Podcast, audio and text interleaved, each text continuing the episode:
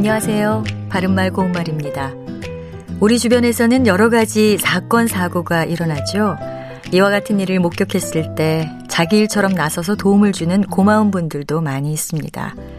몇 달 전에 한 아파트 화재 현장에서 자신의 사다리차를 작동시켜서 주민 3명을 구조한 분의 얘기를 접해보신 분들도 계실 겁니다.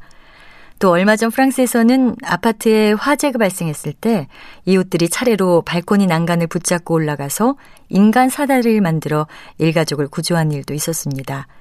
이처럼 매우 위험한 상황 속에서도 자신의 안전을 돌보지 않고 아낌없이 이웃에게 도움의 손길을 내밀어주는 분들의 얘기는 우리에게 적지 않은 감동을 전해줍니다.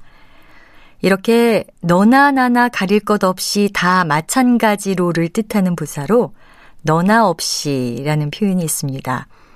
너나 나나 할 것 없이 모두 다라는 뜻인데요.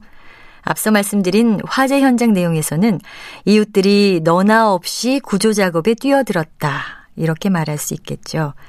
자신들도 어떻게 될지 모르는 위험하고 급박한 상황에서도 모두 힘을 합해 일궈낸 일이라 더욱 값지다고 할 수 있습니다.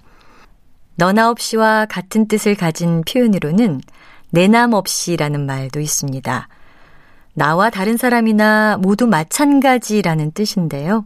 예를 들어, 재난을 맞아 내남 없이 서로 위로하며 도왔다. 이렇게 쓸 수 있겠습니다.